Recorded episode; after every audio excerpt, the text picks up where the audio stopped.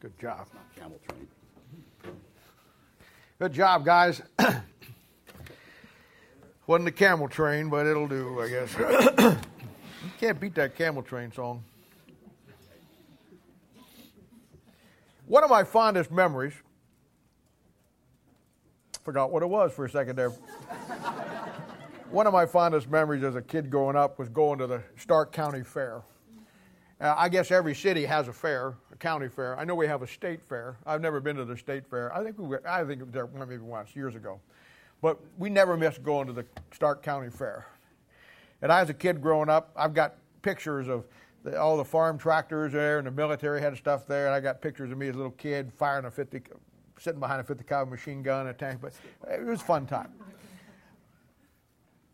The best part of going to the fair was going through these long buildings where all the people who wanted to sell you something were lined up. And everybody went through there because they always had giveaways that they gave you rulers, bags, you know, um, little trinket things that you could use that they would give out. Pens were really popular. and my mom and dad used to love going down through there. We'd come out with big bags of stuff that were giveaways. I grew up like most people, really enjoying freebies. Yeah, giveaways. One of the one of the beauties of being 65 is the fact that I can go through the drive-through McDonald's and order a small coffee black for a senior citizen and get it for 64 cents instead of 92 cents. That may not mean much to you, but it means a lot to me. I like giveaways. I say all that because today in our service there's going to be a lot of giveaways. So get your pencil, get your notebook ready. There's going to be a lot of things that you probably won't have time to put them in now. But when you get into a passage like this in Proverbs, things start coming. In fact, we've got to take a quite a lengthy passage here, and uh, we want to look at it. And there are going to be a lot of freebies today, a lot of things that I'm going to throw out to you that you'll want to go back in time and put in your Bible so you have it. But first, let's talk about last week and kind of put it all together. Last week in the book of Proverbs, we saw a number of really good principles. Uh, we looked at the concept of New Jerusalem and how that the New Jerusalem, uh, uh, as a city, the bride, and what she represents and means to us. And the Bible talked about somebody despising their mother. We went through and put that into a biblical context for you. we saw the great concept of the idea that people get through the devil by being deceived that our folly, the sin in our life, we actually think that it becomes our joy in life. And we talked about the short term and the long term effects of that. I showed you in relation to all of that the seven things in the Bible that they rejoice over and make merry over in heaven. And I was talking about the fact that you and I as God's people, many times we rejoice in things that they care nothing about in heaven. And we, as God's people who should know the Bible, never really rejoice in the things that they rejoice of in heaven. So I gave you those seven things. Then, I think you got a lot of freebies last week now that I think about it. then, I gave you 12 new things in the Bible that are above the sun. I showed you the book of Ecclesiastes, how that that book is is 1 9 is uh, everything in that book is under the sun on planet Earth. And I showed you how that it's all vanity. And I said, you know, that there's nothing new here. If you really want something new and exciting, you got to give above the sun. So I took you through the 12 things in the Bible that are above that are new.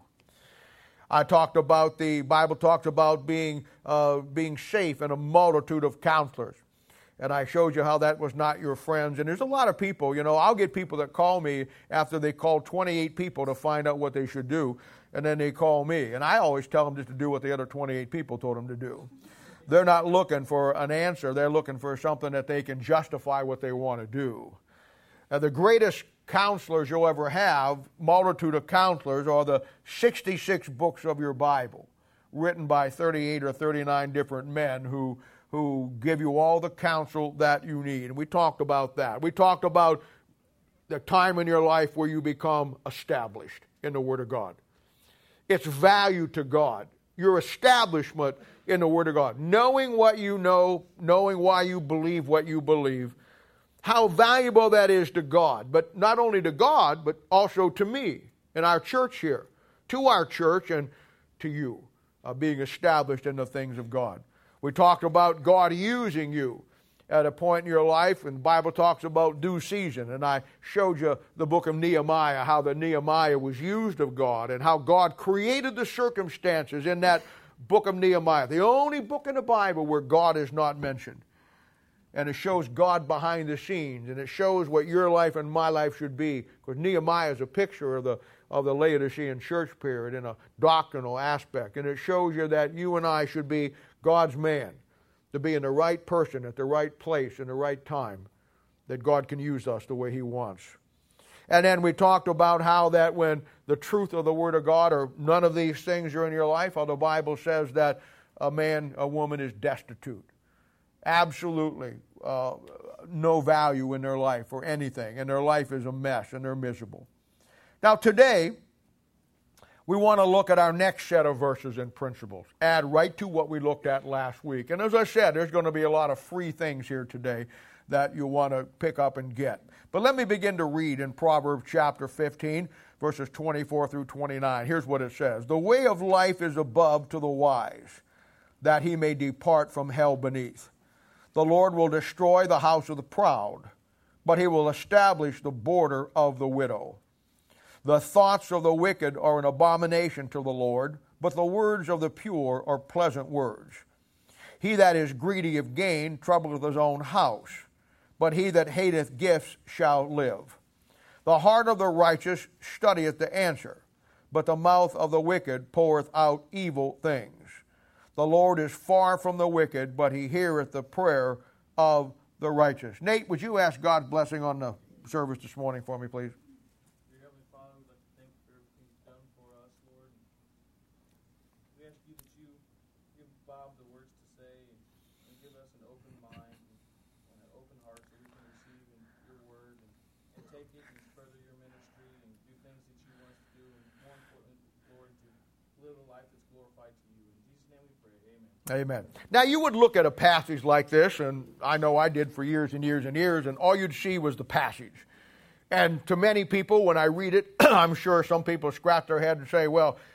you know, what are we going to get out of this today? I mean, it looks like it's just a running account of some things that are obviously true in life, but, but where do we go beyond what we see here? And I, I want us to take and look and understand how the Bible is a living book. You know, the, the Bible is a book that it, it, it stays current with any time period in history. And the Bible is alive, and these verses are alive. And as you uh, take it to the Holy Spirit of God and allow Him to illuminate, you're going to see some things. And it's in these today that, as always, I want you to really get some things out of this, but I want you to get all those freebies that you can just put in there that'll help you down the line someplace. Now, let's look at verse 24. Now, we know the doctrine of the book of Proverbs will be about the nation of Israel we know that historically uh, Israel was a nation of God that had some issues. And the Bible says in Exodus chapter 4 that Israel was God's son in a corporate sense as a nation. So we find that much of this is, is written to Israel as God's son, of they need to get their act together. But we also understand that doctrinally that it's, a, it's, a, it's an application to something in the future. Israel going to go through uh, the great tribulation period, the greatest time on earth yet that no man has seen the likes of. But Israel is going to have to go through that period. And going through that, they're going to be brought back to, to God. So we know that that's true. We also know that inspirationally, all this applies somehow to you and me. Because you and I are God's son also. So we want to keep that in mind. And it was Israel as God's son, uh, we want to, it'll put the context of many of these verses in the tribulation period. And I want to show you back and forth today. I want you to be able to glean from this. And, and, and passages like this are invaluable when you can get the, uh, the, the, the information and, and get it in such a way that you can get a large portion of it. So, verse 24 says, The way of life is above to the wise, that he may depart from hell beneath. Now, verse 24 is saying that there's a wise man here, and he departs from hell beneath and gets to a life somewhere that's above. Now, I, I must confess to you that if you just read that, Some most people would be scratching their head, but it, it's, it's very clear once you understand the whole realm of the Word of God. And as you find it in verse 24 in the Proverbs, this will be a reference, and here's your first freebie. This will be a reference to the Old Testament saint that would be found in Abraham's bosom in the Old Testament. And uh, they get set free at the crucifixion of Christ. So you want to get that and understand it. Primarily, this is what he's talking about in a historical application and also a doctrinal application. You know, most people make a terrible mistake when it comes to um, the Old Testament and the New Testament. And uh, most Bible teachers today, most pastors, uh, they know so little about the Bible that they actually believe that the uh, way of salvation in the Old Testament was exactly like it is in the New Testament. And of course, that's ludicrous. And nothing could be farther from the truth. Now, I understand that in any dispensation of the Bible where you have salvation, grace and, and, uh, and faith are always the key. Uh, I'm not telling you that there was not grace and faith in the operation in the Old Testament. Uh, certainly there was. But the difference is the fact that in the Old Testament, you're dealing with a literal nation of people. All the promises are literal. We know it as the kingdom of heaven. In the New Testament, we're dealing with the body of Christ in a spiritual realm called the spiritual kingdom of, of God. We know that the promises to Israel were literal, but the promises to you and me are, are spiritual. One of the great illustrations of that is simply that in the Old Testament, they literally fought nations that was against God and against them and killed them and wiped them out. We don't do that today in Christianity because the Bible tells us, and here's a great point, that our battle is a spiritual warfare. We wrestle not against flesh and blood, the Bible says. They did in the Old Testament. So you begin to realize that when God was dealing with the nation of Israel in the Old Testament uh, on their salvation, it's different than yours and mine. And the reason why I know it's different than mine is because when they died, they didn't go to the same place that we go when we die the book of Hebrews. The book of Hebrews is a great book. Here again, most people completely misunderstand the book of Hebrews. They want to make it Hebrew Christians. There is no such animal as a Hebrew Christian.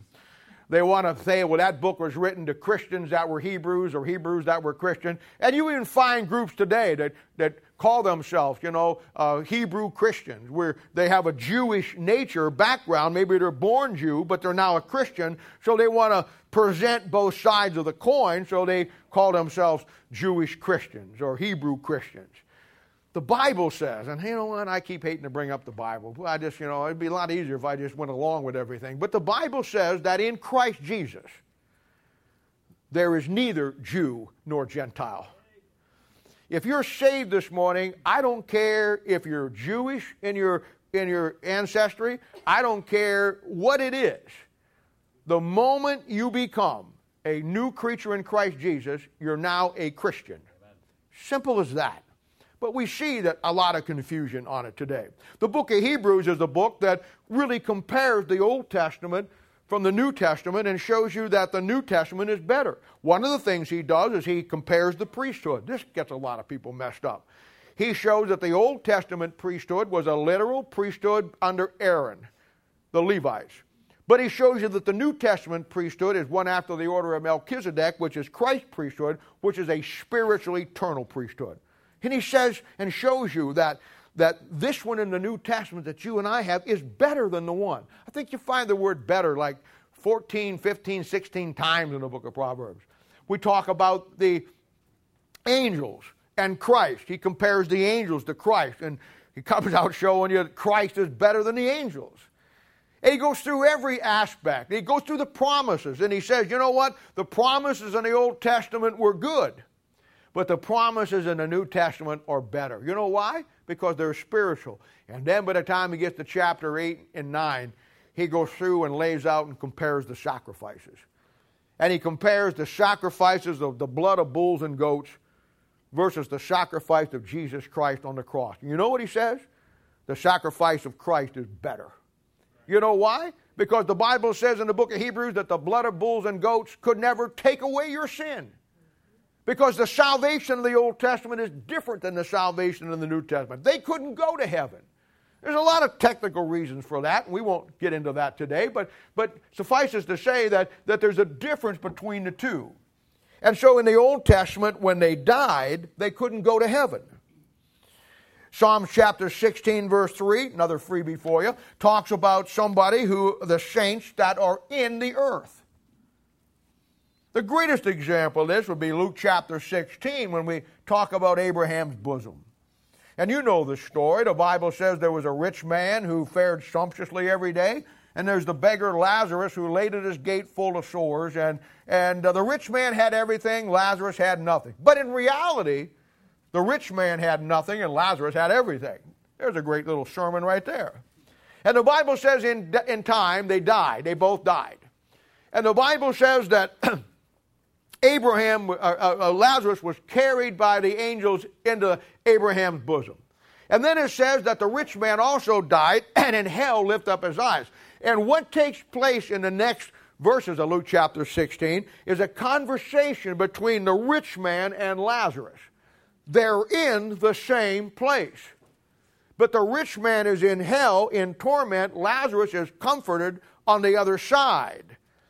And it's a greatest story in the Bible that shows you that in the Old Testament, Abraham's bosom had two compartments to it. And this is a little freebie for you that it throws many people off. The word hell, when you find the word hell in the Bible, the word hell, as we talk about it today, is used for both compartments. We think of it as the as the as this the side where it's in torment, and that may be true. But the correct biblical term, the word hell, talks about both compartments: the one the rich man was in, and the one was Lazarus was in. So in the Old Testament, when a when a man righteous saint died, he went to Abraham's bosom. When an unrighteous man died, he went to hell. And of course, they're in the same compartment, and the Bible says they're in the center of the earth. When Christ died on the cross, he gets the keys, the Bible says in Revelation chapter 1, verse 18. Talked about this Thursday night. He gets the keys to death and hell. Up to that point, the devil had the keys. That's the technical reason why nobody could go to heaven. The devil had the keys of death and hell. And when you go over to Luke, Matthew chapter 16, you find that hell has gates so there has to be a key to open the gate. And you find in the Old Testament, the Old Testament saints are locked up in the prison called captive, captive of death. And the devil has the key to death. So nobody could ever resurrect and, and go to heaven. Now we know that all changed when Jesus Christ died on the cross. And in Ephesians chapter 4, verses 8, 9, and 10, he says, Wherefore, he saith, when he, talking about Christ, ascended up on high, he led captivity captive. That's the Old Testament saints that were in Abraham's bosom, that when he went up, he took them with him. Now watch. Verse 9, in parentheses. Now that he ascended, what is it but that he also descended first? Ah, here it comes, into the lower parts of the earth.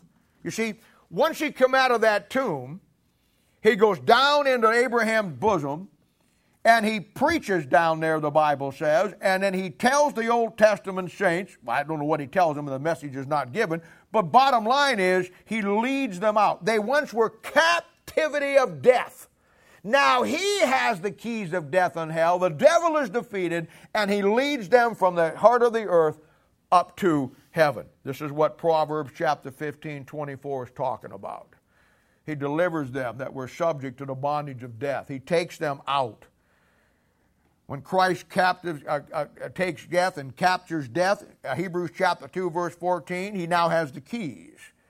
He opens up those gates and he leads them out. Another little freebie for you here, and I'm not going to give them to you today, but in the Bible you'll find there are seven keys. It's a tremendous little study. This is just one of them, the keys to death, hell. There are seven keys in your Bible that are very important. Now, that's the doctrinal application, historical application. Now, the inspira- inspirational application, it's for you and for me. When you and I got saved, we went from death to life. We went from hell beneath to heaven above. Most people don't understand this. Most unsaved people don't get it at all, but most of God's people don't get it. As an unsaved man or woman, when you, before you and I got saved, The Bible says that you and I were dead in trespasses of sin, Ephesians chapter 2 verse 1. Bible says in John chapter 3 verse 36 that when we were unsaved that the that the that the wrath of God was already on us. In other words, what I'm trying to tell you that when you and I were in an unsaved state as far as God's concerned, we were already in hell in his mind. Now I'm saved this morning and I'm already in God's mind seated in heavenly places.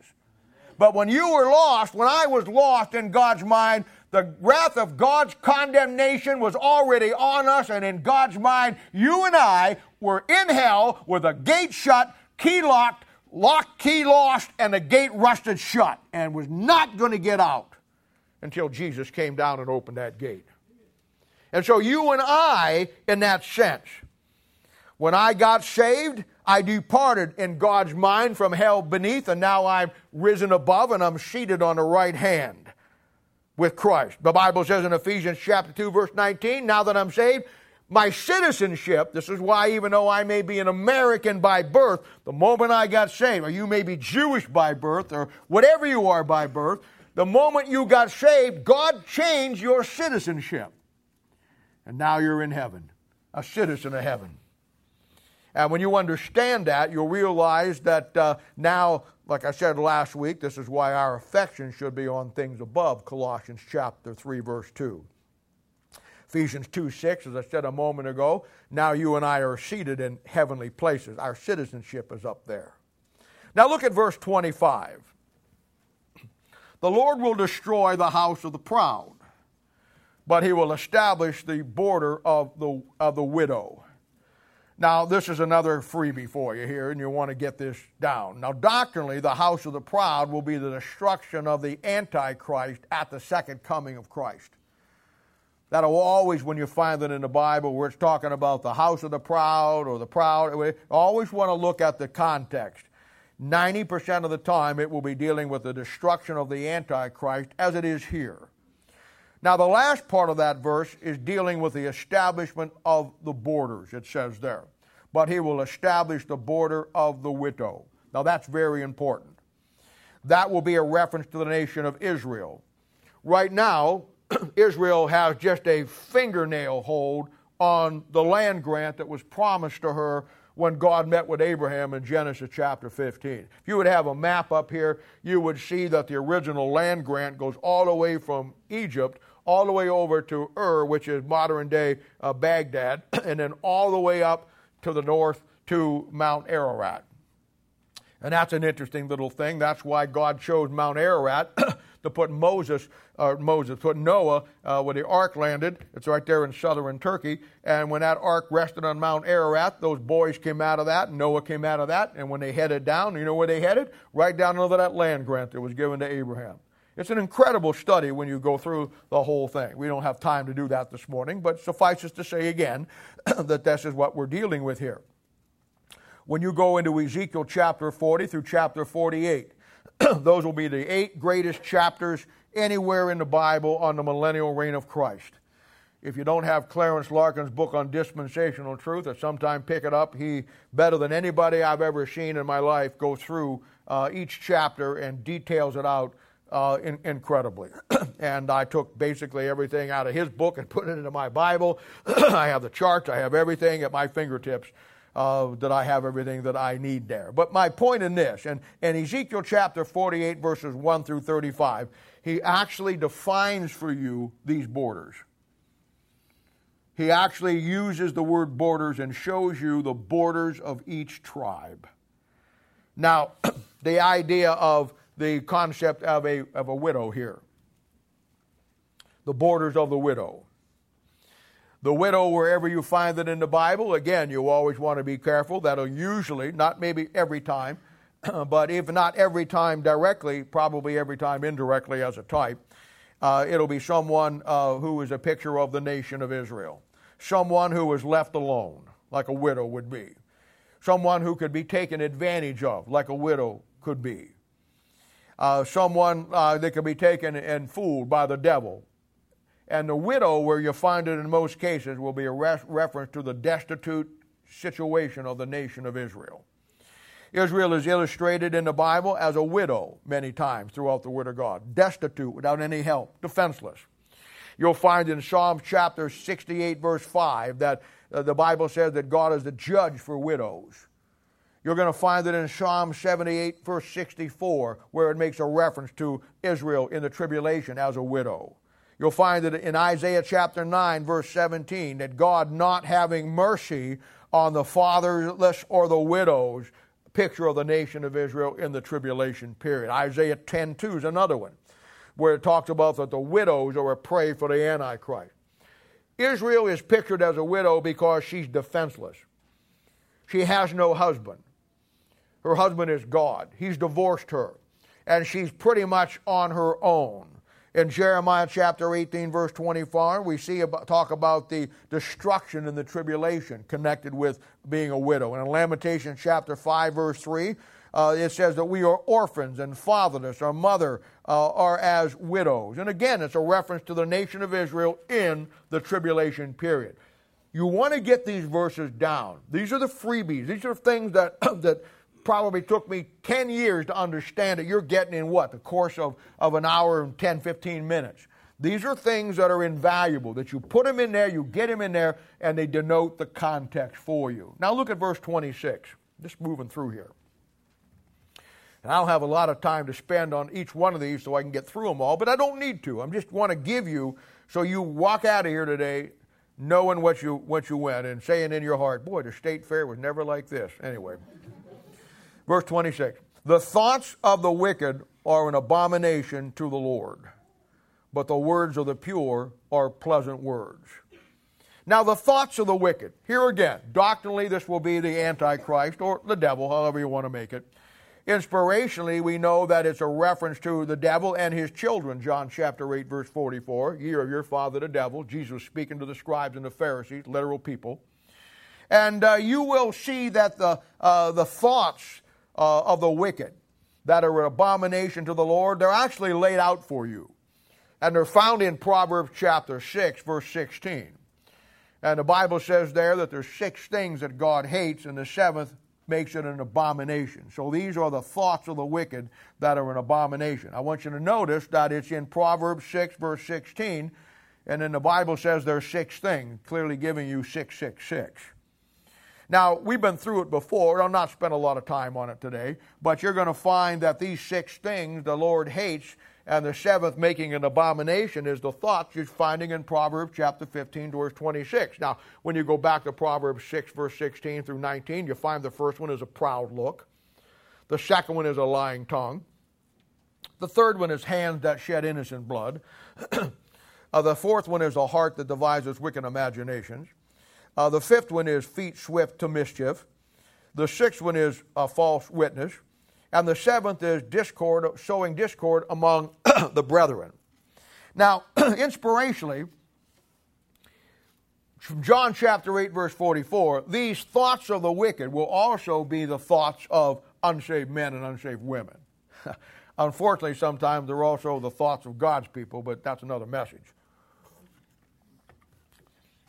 But the Bible says, John chapter 8, verse 44, that ye are your father the devil. And then he says, the lust of your father ye shall do. And of course, these are the thoughts that make up the concept of the devil, and which are an abomination, the wicked. Now, I want to show you something here. These seven thoughts, these seven attitudes of heart. They are the devil's mindset. You're going to find in the Bible that you'll find the mind of, mind of God, you find the mind of the Spirit of God, you find the mind of Christ, you also find the mind of the devil. And I've given you before how Job chapter 40 and 41 are the two greatest chapters in the Old Testament on the outlying of the devil, laying him out. Revelation 12 and uh, 13 would be in the New Testament. But along with that is you have Proverbs chapter 6, verse 16, and places like Proverbs 15, 26 to kind of lead you where you need to go. Now, what I'm going to show you, one of the most incredible things that God ever gave me, and gave me this many, many, many, many years ago. I want to show you the mindset that the devil has that finds and spans history. It's one of the most amazing things when you take these seven things and you can actually put them down in history. The first thing it says in verse 17 is a proud look. You know that was the first sin in the Bible? You know, that takes it right back to the beginning in Genesis 1 1, where Ezekiel uh, 28 and Isaiah 14 tells us that, that Lucifer was risen up by pride. And the first sin in the Bible you find is the first one listed here that starts the beginning of your Bible. That the devil had a proud, the, the Lucifer had a proud look, and when he fell, he became the devil. The second one in verse 17 is a lying tongue. That'll be Genesis chapter 3. This is your first lie in the Bible. The first lie in the Bible was when the devil, the serpent, went to Eve and said, Yea, hath God said, and then he changed what God said and he lied about it. John chapter 8, verse 44 says, You have your father the devil, and the lust of your fathers you will do. What's the next part of the verse? He was a what? A liar from the beginning. There it is. Verse 17, number 3, hands that shed innocent blood. That's Genesis chapter 4, Cain and Abel. First murder in the Bible. John chapter 8, verse 44 says, You have your father the devil, and lust of your father you do. He was a, he, he, was a, he, was a, he was a murderer from the beginning. That's Genesis chapter 4. Verse 18 says, Wicked imaginations, a heart Wicked imaginations, a heart that devises wicked imaginations. In Genesis chapter 6, verse 5, at the time of Noah, the Bible says the thoughts of man's heart and his imagination was only evil continually. There it is. Walking right through the Bible with these six things. That'll take us from Genesis chapter 6, verse 5, right up through Moses when they come out of Egypt. Verse 18, the fifth one is feet swift running to mischief. That'll be Israel under the law, waiting no time for the opportunity once they come out of Egypt. How long was it before they raised up a golden calf? The study of the nation of Israel from Exodus chapter 12 up to the captivity is nothing more than them taking every opportunity to run swiftly to do mischief against God. There it is. And the devil's behind it. Verse 19, number 6, false witness. That'll bring us up to the crucifixion, where the scribes and the Pharisees and the Sadducees and all the religious leaders made false accusations against the Lord Jesus Christ and crucified him. All false witnesses. The seventh one, verse 19, he that soweth discord among the brethren, that puts us right up in the church age.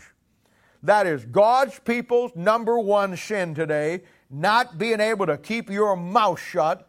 Instead of praying for somebody, you talk about somebody. If there's one great sin that is the absolute paramount sin of the body of Christ today, that is the abomination for God, Amen. it's sowing discord among the brethren.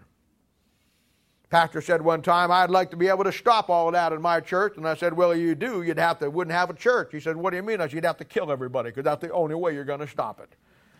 These things run through the span of history. They're recorded for you in, in Proverbs chapter 6, verse 16 through 19. And lo and behold, you find them in Proverbs 15, 26. The thoughts of the wicked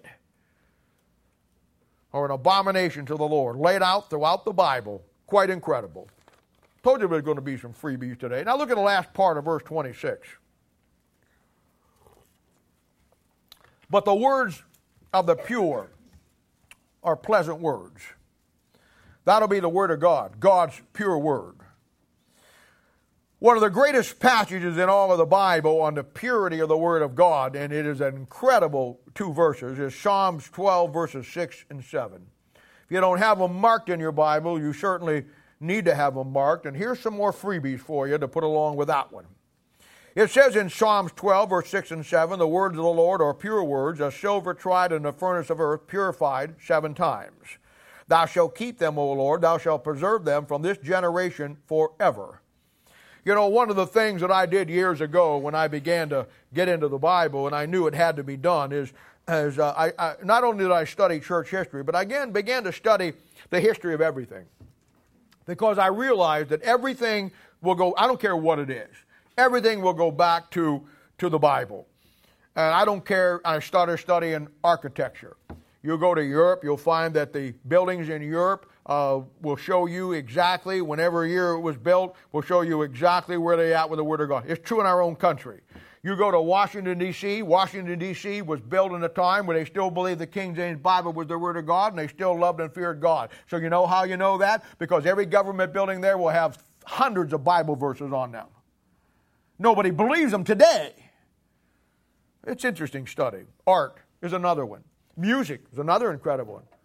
I mean, I don't care what it is. And certainly one of the things that I began to, to look at was the, the history of the King James Bible and the, and the history of languages. You know, the King James Bible, the book that you hold in your hand today, most of you, um, is written in the purest English of the time frame of the English language, which spans between 1600 to 1700. You're going to find that all languages go through a, a process. They start out like English started out around 6 700 AD, very gibberish and it moved through a process that it came to the apex around 16 or 1700 when it was at its purest form. And then it began to degenerate as man began to generate from the Bible. And today the English language is a cesspool and it's a mess. Dr. William Lyon Phelps, who was professor of English literature at Yale University in 1900, he wrote a book called Reading the Bible published by Macmillan House in New York. And on page 10, 12, uh, 11, 12, and thir- 10, 11, 12, and 13, he makes some incredible statements. And one of the things he says is that the King James 1611 was the most important and influential book in English literature. No English in the world is equal to the form of English found in an authorized 1611. He says if the original text was inspired or not I don't know. But I have never had any doubt of the divine inspiration of the AV 1611.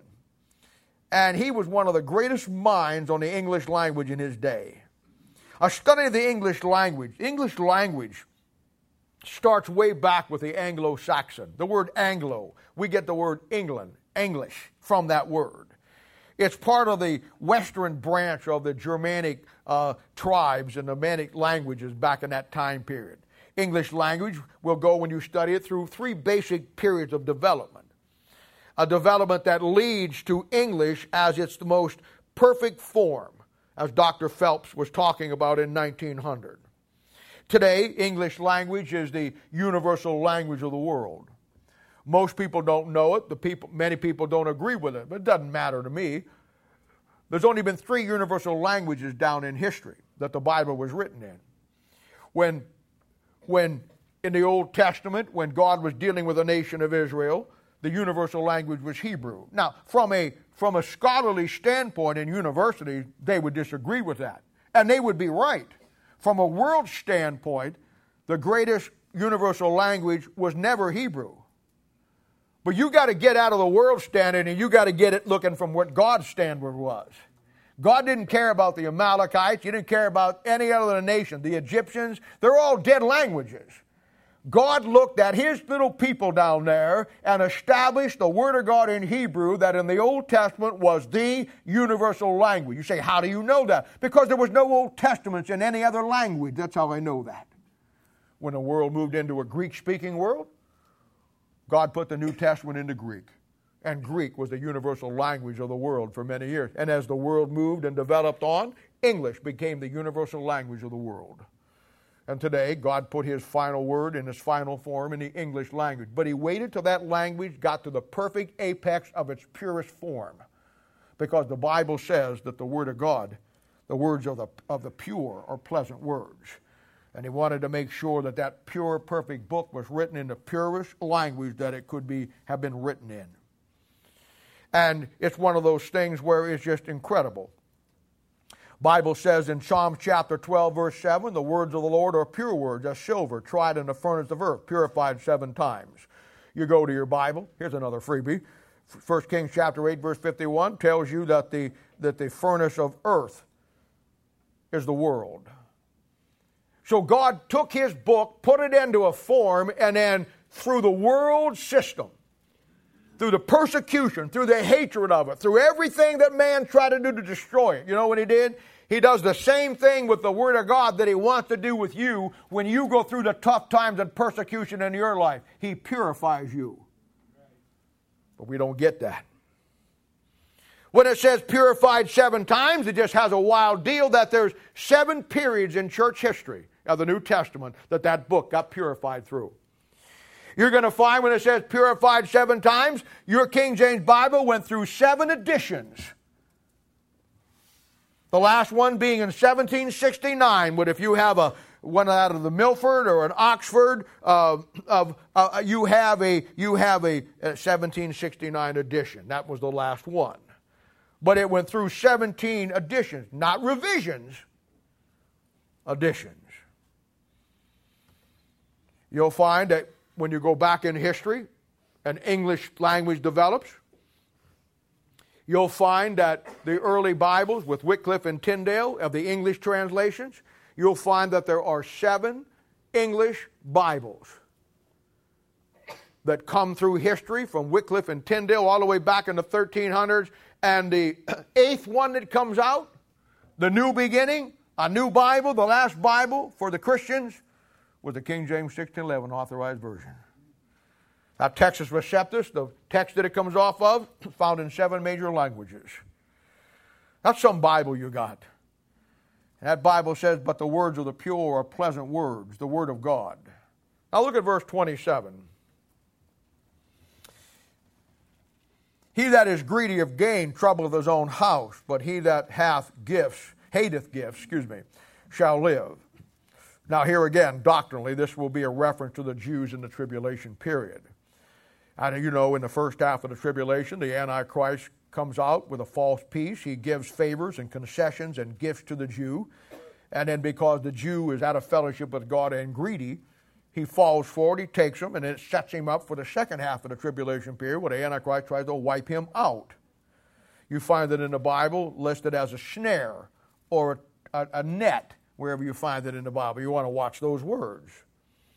So, doctrinally, that's what you're dealing with. But in a practical application, it simply says that a man who is full of greed will pass that attitude of heart on to his children, and in time, his house will be troubled because they will become worse than he is.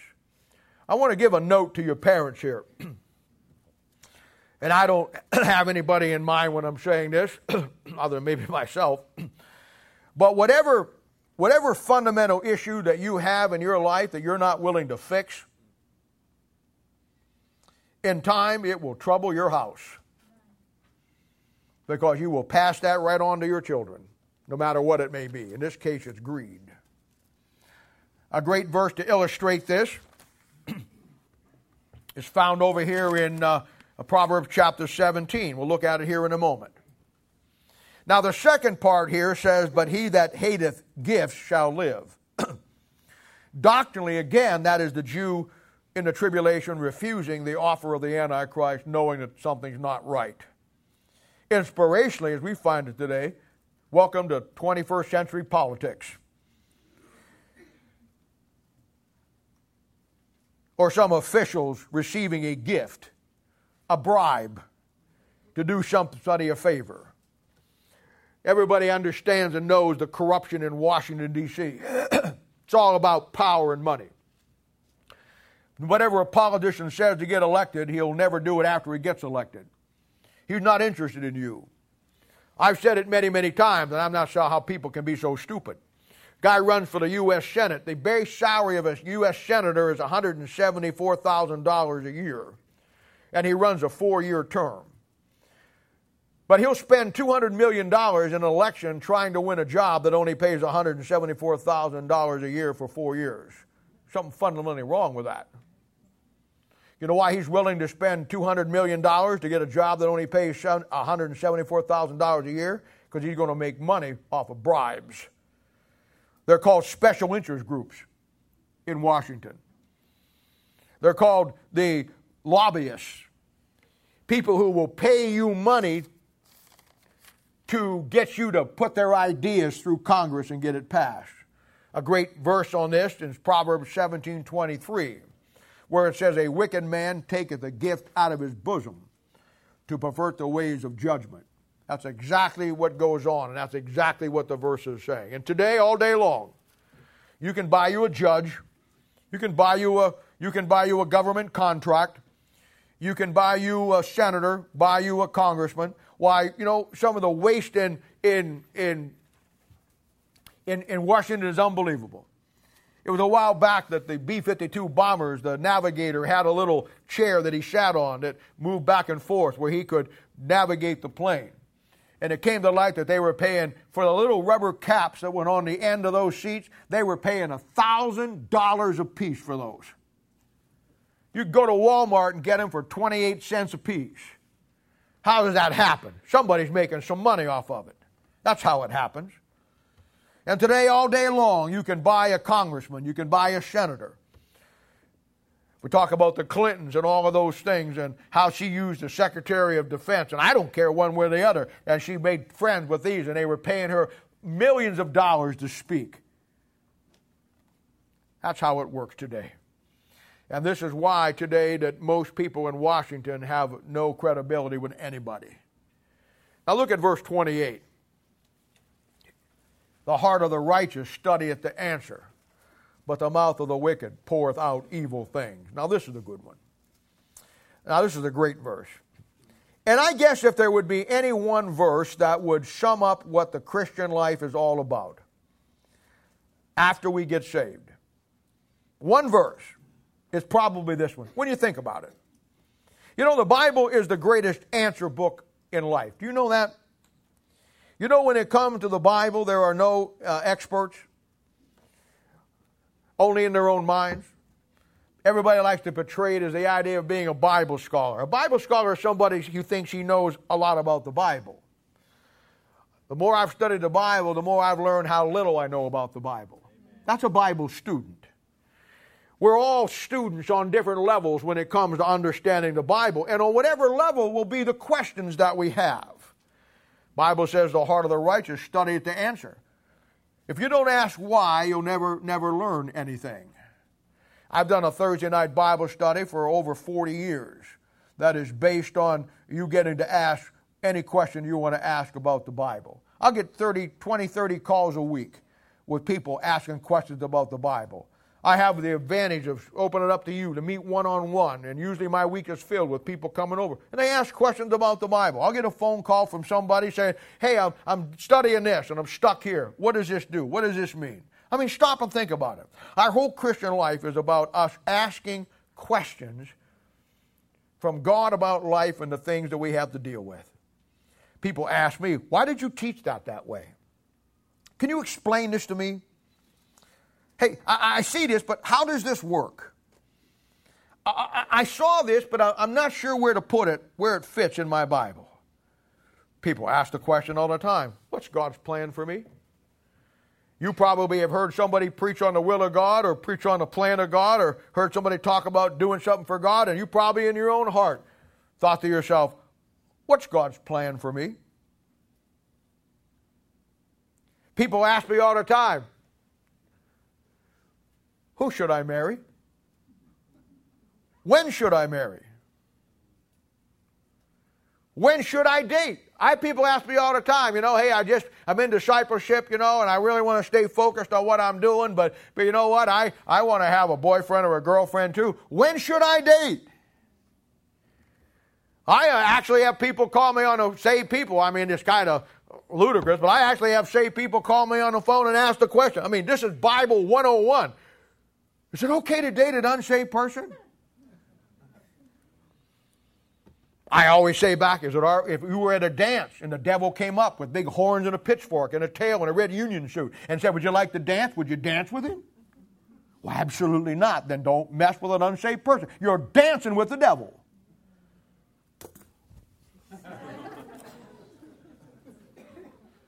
Gotta come see you, Doc. I just threw my neck out again. When should I get married? I've had people ask me all the time, hey, you know, we're, we're going to have a, should we have a long engagement or a short engagement? I always say a long engagement, about 40 years. people ask me, should I take this job? I got an opportunity. Should I take this job? People say, well, how do you find a husband or a wife that's really good? They're all such idiots out there. Easy now. How do I deal with this issue? How do I deal with my children? How do I deal with my husband? How do I deal with my wife? How do I deal with my family? I got some real family issues. Why did this happen to me? Why did this happen to so and so? Why can't I ever get the victory over this? You see, our whole life is simply asking questions. But the Bible has the answers to it. And the heart of the righteous, he studies to answer those questions. And some of you, bless your hearts, you study to give other people answers. Like 1 Peter chapter 3 verse 15 says that be ready for any man who asks for the reason the hope that was in you. You you studied to give the right answers. And when somebody asks you, you know what to say. But all our lives we simply study the Bible. Oh, I know. We want to learn about God and learn about the history. I get it. But fundamentally, right down to the bedrock, when you go out tomorrow and you got to face the world, the flesh, and the devil, you know what? We're asking questions about our own survival on planet Earth, about the Word of God. Why are things the way they are? When we study the Bible, we learn about God. And when we learn about God, we learn about ourselves. And, you know, and, and most people don't get this. That is the greatest thing that you could ever do. Because one of the great ways to study in the Bible is contrast. And, and, and, here again, I get three or four I, every time I deal with somebody on something. You know, sometimes two or three times a week. People always want to compare their problems with somebody else's problems. They get something that's not right in their life, and they'll say, "Well, so and so did it." I've had them say, "Well, you know," I've tried to deal with them on something, and they'll say, "Well, you know what? So and so had the same deal." And you know, let me tell you something. Rule number one of Christianity: never compare yourself with anybody. You know why? Because you're not them. And let me take it a little down to the basement and help you out a little bit more here. Bottom line is, God is dealing something in their life that He's probably not doing in yours. Their world with God is probably different than yours. Therefore, their circumstances are probably different than yours. I never compare myself to anybody. You should never compare yourself to anybody. You know how you, if you really want to do it, don't do it by comparison. Do it by contrast. Don't compare yourself with somebody else. Contrast who you are with what God said you should be.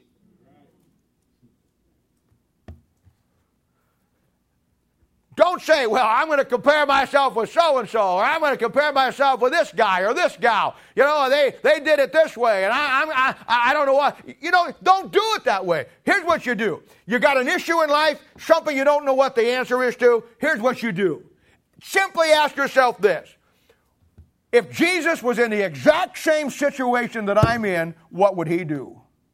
Don't compare yourself to anybody. Contrast yourself to the Son of God.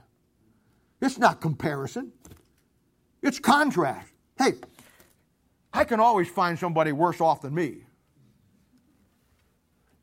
When I want to justify something I want to do, I always got will. I can always find somebody in worse shape than me. I can always find somebody more despicable than me. I can always find out somebody whose situation mirrors mine, and I want to compare to that so I can really do what I want to do. But I want to tell you something. When you dump the comparison and you go with the contrast, and you contrast what you are to what he is, and just simply ask yourself, okay, I got a decision to make. If Jesus was in the same boat, what would he do? And then you know what? It gets simple. That's what you do. Whoever said the Christian life was hard? It's only hard when you're crooked. Contrast versus comparison. You get to know and learn about God, you learn about ourselves, our weaknesses, our issues, our strengths. And then you want to know more. I, I, love questions about the Bible. You know, I always tell you that there's no shortcut to learning the Bible, and that's fundamentally true. But the reason why I like questions about the Bible is because asking questions about the Bible is probably the only legitimate shortcut to learning the Bible there is. Gleaning from somebody who took 20 years to learn something and you can learn it in a question. I wished I'd have had that when I was growing up. I had to dig it out of the rock myself. Parents always want to make life easier for their kids. I like that and I appreciate that. Sometimes they can go too far and spoil them to death, and then they get a spoiled brat in their world, and I understand that. But parents always want to make life easier for their kids. I, you know, I, I understand that I'm a spiritual father to many of you. And I must tell you, I like to make your life in getting the Bible easier than it was for me. I like when you ask questions. I think it's the only legitimate way in the whole world where you can get a shortcut to learning the Bible. Ask me something that I can answer and explain to you in five minutes. It probably took me three or four years to grasp. That's an accelerated spiritual growth. And some people would think that there's something wrong with that. There is nothing wrong with that. That's exactly what God intended to do. He'll always put somebody out there who labored harder than you, worked harder than you, dug in deeper than you, so it will save you some time so you can get to where He wants you to be faster. And there ain't nothing wrong with that. The job is not how much pain did you go through to learn it. The job is what did you do with it once you got it. And the quicker I can get it to you around here, the quicker we'll get some more things done for the Lord. Now look at the last part of that verse. But the mouth of the wicked poureth out evil things, poureth like no control.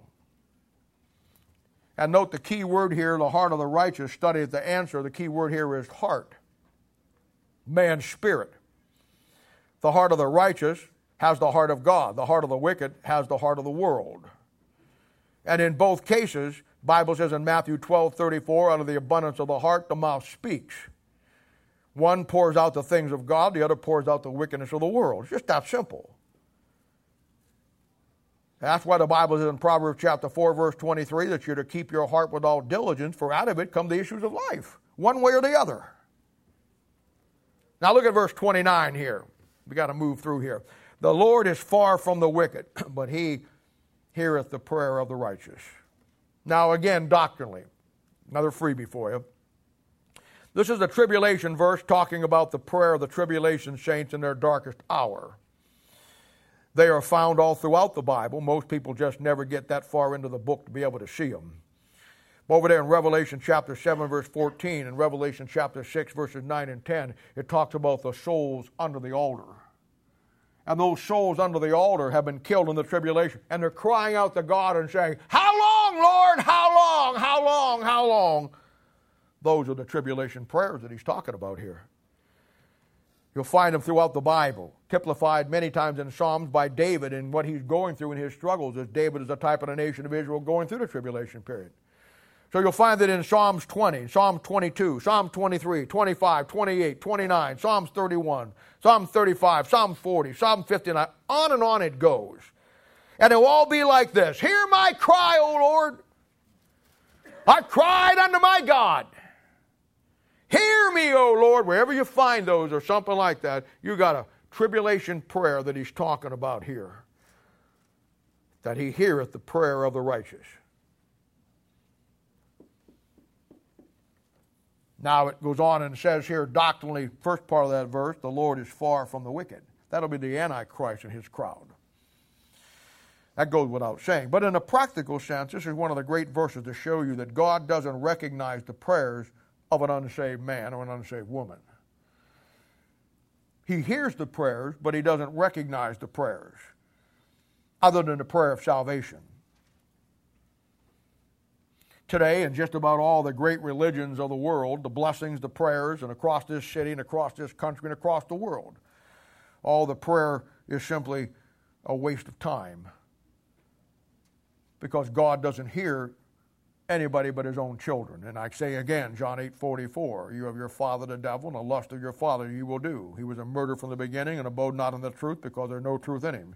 When he speaketh a lie, he speaketh of his own, for he is a liar and a father of it. Two spiritual families in this world. John chapter 9, verse 31 says, Now we know that God heareth not sinners. But if any man be a worshiper of God and doeth his will, him he heareth. Now I have had guys dispute this, and they'd say to me, Well, you know what? Well, I was an unsaved man. I was praying to God one time in a bad situation, and God got me out of it. Like that proves that God heard his prayer. When the truth of the matter is, he probably had a great praying grandmother or a mama praying for him at that particular point in time, or somebody else praying for him, and God honored that prayer. Bible's very clear on it. You're of your father, the devil. Now, if you stepped out your front yard and you saw a neighbor's kid across the street doing something over there, uh, you wouldn't walk over to cross the street and give him a whipping. I mean, if he's hurting somebody, you might yell at him, but if you, you wouldn't go over and discipline him. If he's out there and he's doing something that he just shouldn't be doing, you wouldn't walk over there and grab him and sit him down and start showing, talking to him about what the Bible says. And now, son, I got to whip you now because you know you're not doing what's right. You get sued. You know why you'd get sued? Because he's not your child. You're not going to go correct somebody that's not your child. Well, if you're an unsaved person, you're not God's child. The wrath of God already abides on you. You're of your father, the devil. So he let the devil deal with you. Now, that doesn't mean that he doesn't put people in your world, doesn't mean that he doesn't get people praying for it, doesn't mean he doesn't try to get you to salvation. Fundamentally, he looks at your heart and he deals with you on the basis of that heart. But you getting out there in a foxhole someplace saying, Oh God, if you get me out of this, I'll serve you the rest of my life. God says, Yeah, right. I've heard that about 943 times today.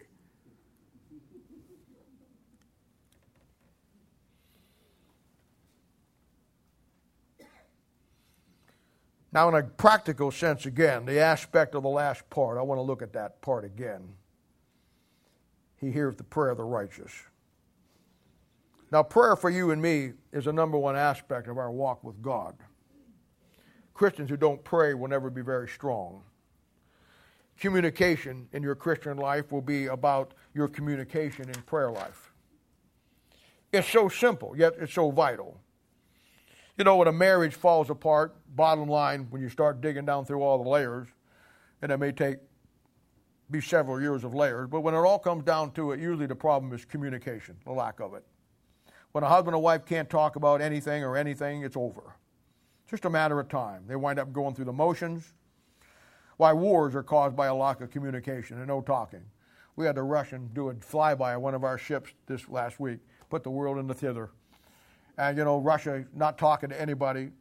She denounces everything, whatever the United States says. Uh, and, and that's how wars start putting a, I guarantee you, if, it, if a commander wouldn't have been a cool head and that plane would have come in, they had him on radar long before. He's on a he's on a attack course on a ship, American ship in international waters.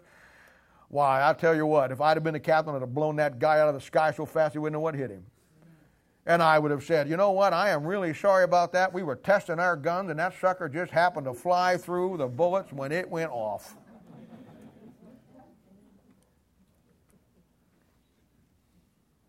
In war, you win a war by disabling and disrupting communications. War is over. General Schwarzkopf was one of my favorite generals.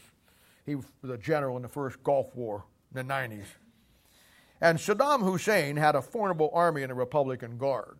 They weren't going to be a, a piece of cake to knock over. They were very well trained, very well entrenched. But when the war started, General Schwarzkopf did an amazing thing. The first 15 minutes, really, the war was over. The rest of it was a mop up. Before, in the 15 minutes, he took out all the communication between the rear areas and the forward areas. They couldn't communicate. The, he didn't worry about the troops, didn't worry about the tanks, he didn't worry about the Republican Guard. He targeted in the first 15 minutes every communication center that they had. And they were blind as a bat. And then he carpet bombed them for the next three weeks with no communication from the rear areas to tell them where their eyes were, to give them any intel, who was where, or what was going on. They didn't have anything, and every day they got pounded. By the end of two or three weeks, they were waving white flags, and the Republican Guard was surrendering to CNN crews. In our own warfare of the believer, our struggles with the world and the flesh of the devil, our first attack that we'll face will be against our prayer life. And when you surrender that, it's only a matter of time that the rest will go. And when it goes, the war is over. You've lost the battle. And then the devil will carpet bomb you with problem after problem after problem after problem. Bible says in Ephesians chapter uh, 6, it talks about putting on the whole armor of God, and he gives you seven pieces of armor. And the last piece that he says and gives you, pulls it all together, is in verse 18, where he says, Praying always with all prayer and supplication in the Spirit, watching thereunto with all perseverance and supplication for all the saints. Then he says over in 1 Thessalonians 5.17, Paul says, Pray without ceasing. Now, the verse, and you want to get this, the verse in Proverbs are so important because there will be times in our lives when we think God doesn't hear us. There will be times in your life and my life when you have a need, and it's probably a legitimate need, and you'll pray to God and the heavens are brass. We don't get the answer we need, or maybe we want, or maybe we don't get an answer at all. You know, as far as I am concerned, people judge real Christians by the wrong standard. The real test for what a child of God is really made of will be the determination when they don't get what they pray for. And so many times they start to blame God, they get mad at God, and they never fully understand anything about prayer. And for me, the real test is not when everything is going good in your life. Well, who couldn't hallelujah God then? The real test is when your cat dies, your dog gets run over, your car gets in a head on collision, your house burns down, and you got everything going wrong in your life. Can you say praise the Lord then? And it's times like these, for me, I can't speak for you, but it's times like these for me that verses like this one in Proverbs is a gold mine. They become my rock and they become my anchor. For it says to me, and it guarantees me no matter what happens and what I'm going through, and what I want to feel and what I want to deal with, it simply says, God hears me. The fact that I'm not getting my answer only reinforces the fact, it doesn't take away from me and God. It only reinforces the fact that He has something else for me to learn through this, and I'm willing to go through it to learn it. But never, and I mean never, do I ever feel He's not hearing me. I get it. I'm established. I can't speak for you. I know that God turned his back on his own son on that cross. Do you know why? He turned his back on his son so he would never have to turn his back on you and me. And the quicker you learn that, the better off you're going to be. And it establishes you, like we talked about last week. Now, my Bible says in 1 John chapter 5, verse 10 through 13. Whoa, what a great passage. He that believeth on the Son of God hath the witness in himself. He that believeth not God hath made him a liar because he believeth not the record that God gave of his Son. And this is the record that God hath given to us eternal life. And this life is in his Son. He that hath the Son hath life, and he that hath not the Son of God hath not life. And these things have I written unto you that believe in the name of Son of God, that you may know that you have eternal life, and that you may believe on the Son of God. Verse 14, the next verse. And this is the confidence that we have in Him. Hey, do you have confidence in Him this morning? That's the question. You say, well, I'm saved. I didn't ask you that. Well, I got a King James Bible. Congratulations. Do you this morning, as a child of God, going through the issues and the struggles of life, do you have the confidence in Him? Amen.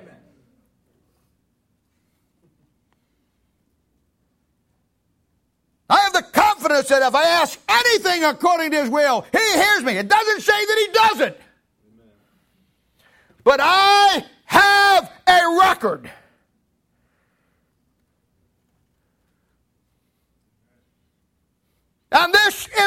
Record. The Word of God.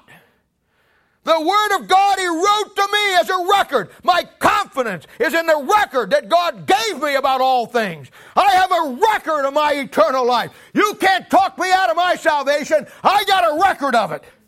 I got a record of my eternal security. I have a record of my prayer life. He hears me even when I don't think that He does. I know He does.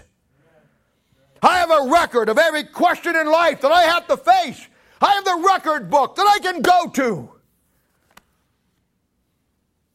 And He wants to establish us in the way of God.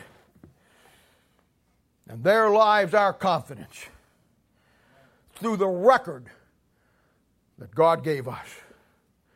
I'd say probably the number one issue that defines God's people today is simply a lack of confidence in the things of God a lack of confidence in the ability of God to give you through the book all the answers of life.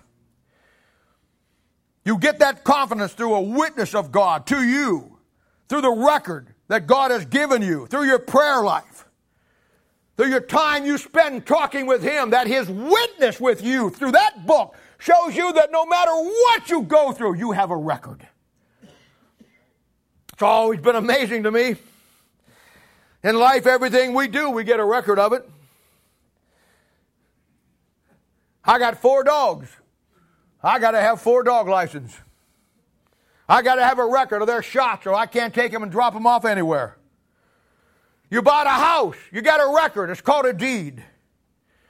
You buy a car, you get a record, it's called a registration. You go to Walmart and buy some goofy little stuff, they give you a receipt called a record. You're all sitting here this morning and you're all alive.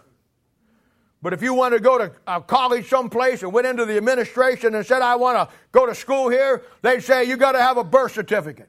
Why? Prove you were born. Hello? That's not good enough. You cannot do anything meaningful in life without a birth certificate. Do you hear me? And I'm telling you spiritually, you'll never do anything meaningful for God in your life until you have a record of your spiritual new birth certificate. You know who you are, you know what you believe, you know what you stand are, and no one will take that from you. Without that, you'll never do anything in life. Some of God's people, some of you here right now, if you had to have your birth certificate this afternoon, you'd be in a panic. You don't know where it's at. You think your mother's got it. You think I put it here. think I put it there. And you got to have it this afternoon by 2 o'clock, and you're running all over the place. And yet, some of you, as God's people, are the same way with your spiritual birth certificate. You do not have it. You do not know where it's at. You lost it. You put it away someplace. And the world just kicks you six ways from Sunday. Everything comes down on you. Every problem you have, you got to run to somebody else. You do not have the ability to go into the Word of God and fix your problem from what Jesus said. You always got to be looking for somebody else. You know why? You've lost your birth certificate. I didn't say you lost your salvation, but you have misplaced the record.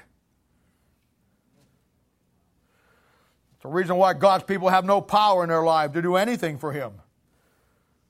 They lost the record of their salvation. That's why some of you can get talked out of your salvation, or if somebody asked you to win them to Christ, you couldn't even do it. You've lost the record.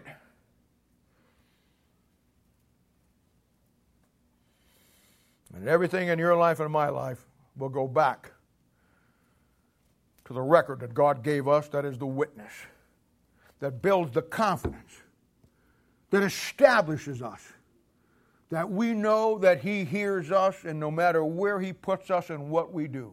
I have been in some of the most god awful, worst situations in my life that I could ever hope and never not hope to be in. But there was never a time in my life when I didn't know that God was right there with me, even when I could not see it. Because I have a confidence and I have a record. You got a lot of free stuff today. What you do with it from this point on is up to you. But as long as I'm here and God gives me breath, I will keep kicking out and spitting out the things because I love you. You're my kids. no matter how old you are. And the job of a spiritual father, a pastor, is to make your path to learning the Bible easier than mine was. You may not do anything with it, you may just go your own way. That's between you and the Lord. My job is to make sure that you get it better, quicker, cleaner than I got it. Because we got some things to do for the Lord. And you don't have the 20, 30 years it took me to get it. So we'll get it to you quicker. But you better do something with it. Let's pray. Father, we thank you and praise you for the Lord Jesus, and we do love you. We pray now, Father, your blessings upon today and all that we endeavor to do for you. And Lord, these are good people. Proud of them, Lord. I love them so much. And Lord, I know that they want to do what's right. They want to be everything that you want them to be. Help us, Lord. Help us to be bound faithful in all that we do. And we'll be careful to give you all the honor and the glory and the praise in Jesus' name. For a sake we ask it. Amen. I'll give you about 10 minutes and I'll call you back and we'll get set up for to remember the 18th and Cherry group you're moving over. So when you come down here today, we'll see how many we got and we'll move you over there. You're dismissed.